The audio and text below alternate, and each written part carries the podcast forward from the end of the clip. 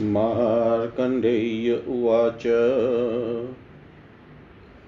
एवं सूर्यस्त्वं कुर्वन् विश्वकर्मादिवस्पते। तेजस षोडशं मण्डलस्थं धारय सातितैस्तेजसो भागैर्दर्शभिः पञ्चभिस्तथा अतीव कान्तिमचारुभानो राशि तदा वयु सातितञ्चास्य यतेजस्तेञ्चक्रं विनिर्मितितं विनिर्मितम्। विष्णोशूलं च सर्वस्य शिविका धनदस्य च। दण्डः प्रेतपतेः शक्तिदेव सेनापतेस्तथा। अन्येषा चेव देवानामायुधानि सविश्वकृत। चकारतैजसा भानो भासुराण्यरिशान्तये। इति सातिततेजा शशुभेनातितेजता वपुददारमातण्ड सर्वावयवशोभनं सददशसमाधिस्तस्वां भार्या वडवाकृतिम् अदृश्यां सर्वभूतानात् पश्नानियमेन च उत्तरां च कुरुन् गत्वा भूत्वा भानुराग्मत सा च दृष्ट्वात्मायान्तं परपुंसो विशङ्कया जगां सम्मुखे तस्य पृष्ठरक्षणतत्परा ततश्च नासिकायोगं तयोस्तत्र समेतयो।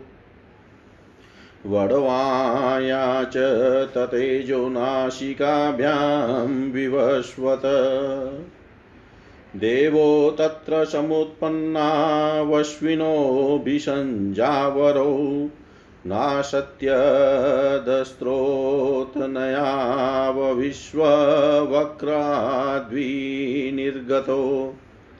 मार्दण्डस्य सुतावेतावश्वरूपधरस्य हि रेतसोऽन्ते चरेवन्त खड्गी धन्वी तनूत्रध्रे अश्वरूढसमुद्भूतो बाणतूर्णसमन्वित ततः स्वरूपं मलं दर्शयामास भानुमान्।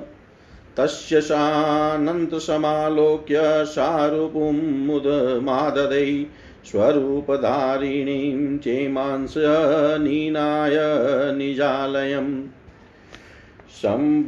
संज्ञां भार्यां प्रीतिमती भास्करो वारितस्कर ततः पूर्वसूक्तो योऽस्याशो भूद्वेवस्वतो मनु।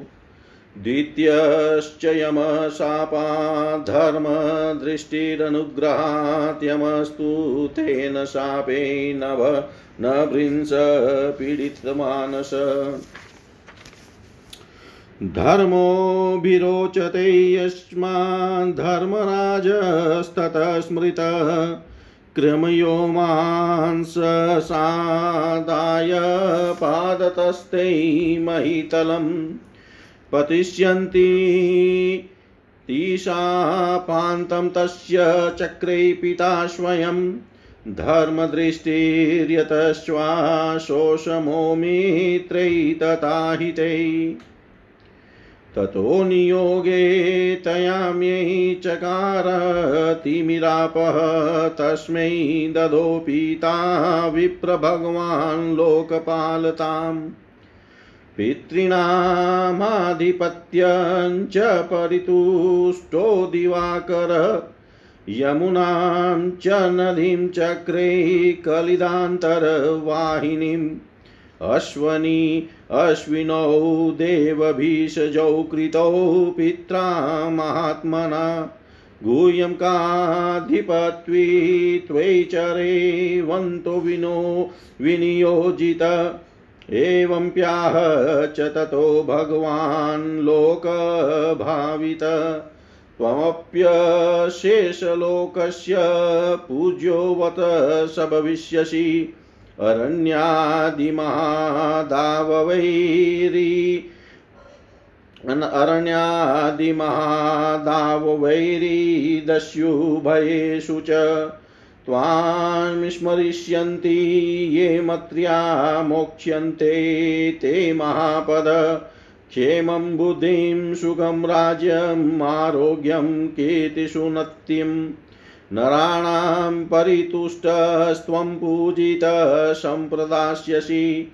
छाया संज्ञासुतश्चापि सावर्णी, सुमहायशा भाव्यशोऽनागते काले मनुषावर्णिकोऽष्टमम् मेरुपृष्ठे तपो घोरमद्यापि चरति प्रभु भ्राता शनैश्चरस्तस्य ग्रहोऽभूच्छा सनाद्रवे यवीयसीतु या कन्या आदित्यस्या भूद्विजोत्तम अभवत् सा सरिश्रेष्ठा तपति लोकपावनी। यस्तु ज्येष्ठा महाभाग सर्गो यस्येह साम्प्रतम् विस्तरन्तस्य वक्ष्यामि मनोवेवस्वतस्य इदं यो जन्मदेवानां शृणुयाद्वा पठेतवा विवश्व तस्तनुजानाम रवि महात्मयमेव च आपदं प्राप्य मुच्येत प्राप्नुया च महायश अहोरात्र कृतं पापमेतच्छमयते श्रुतम्। महात्मयं मादिदेवस्य मार्तण्डस्य महात्मन मार्तण्डस्य महात्मन इति श्रीमार्कण्डे पुराणे रवे महात्मयवर्णन् नाम पञ्चाधिकशततमोऽध्याय सर्वं श्रीशां सदाशिवाय अर्पणम् अस्तु ॐ विष्णवे नमः, ॐ विष्णवे नमः, ॐ विष्णवे नमः। मार्कंडे जी बोले विश्वकर्मा ने इस प्रकार दिवसपति सूर्य की स्तुति करके उनके तेज का सोलवा भाग मंडल में रखा। तिस काल तेज के पंद्रह भाग निकल जाने से सूर्य का कलेवर अति अतीव सुंदर और कांति युक्त हुआ था। सूर्य के निकले हुए तेज द्वारा शत्रुओं के विनाशार्थ विष्णु का चक्र, शिव का शूल, कुबेर की पाल की। यम का दंड कार्तिकेय की शक्ति और अन्य अन्य देवताओं के सब प्रदीप्त अस्त्र विश्वकर्मा ने निर्माण किए थे। इस प्रकार मार्तन दक्षिण तेज होकर शोभा पाने लगे और शत्रुओं के नाश के निमित्त उनका शरीर मनोहर हो गया। और अत्यंत तीव्रता रहित तेज द्वारा समस्त अंगों से युक्त शोभायमान शरीर धारण किया और फिर समाधिस्थ होकर अपनी भार्या को घोड़ी के रूप में देखा। कि वह उत्तर कुरु देश में सब भूतों से अघर्षित होकर अत्यंत नियम सहित तप करती है। तदंतर भानु उत्तर कुरु देश में जाकर अश्वरूप ग्रहण पूर्वक उसके निकट गए। तब वड़वाकृति संज्ञा उनको आता हुआ देख कर पराये पुरुष की शंका से पीठ की रक्षा के लिए सावधान होकर उनके सन्मुख गई। तब समीपस्थ दोनों की नासिका संयुक्त होने से विवशवान का तेज नासिका युगल द्वारा घोड़े के गर्भ में प्रविष्ट हुआ। उनसे भिषक श्रेष्ठ दो अश्वनी कुमार उत्पन्न हुए और अश्व के मुख से निकले हुए नासत्य एवं दस्त्र यह दोनों अश्वरूपधारी मारतंड के ही पुत्र हैं। वीर्य के शेष भाग से वर्म युक्त शरीर, खड़गधारी, धनुषधारी, घोड़े पर चढ़े बाण और तर्कश संयुक्त रेवत उत्पन्न हुए। अनंतर अंशुमाली सूर्य ने अपना निर्मल रूप दिखाया। उनका यह शांत स्वरूप देखने से परम प्रसन्न हो। संज्ञा ने भी अपना स्वरूप धारण कर लिया। तब वारी शोषक भास्कर प्रीतिमती अपनी भार्या को अपने घर ले आए, जो संज्ञा के ज्येष्ठ पुत्र थे, वह वैवस्वत मनु हुए। और दूसरे पुत्र यम साप एवं अनुग्रह के कारण धर्म दृष्टि हुए थे। यम उस साप के हेतु अत्यंत व्यतीत होकर धर्माचरण में प्रवृत्त हुए थे। इस कारण वह धर्मराज के नाम से कीर्तित हुए। कृमि तुम्हारे पैर से मांस ग्रहण करके पृथ्वी तल में पतित होंगे।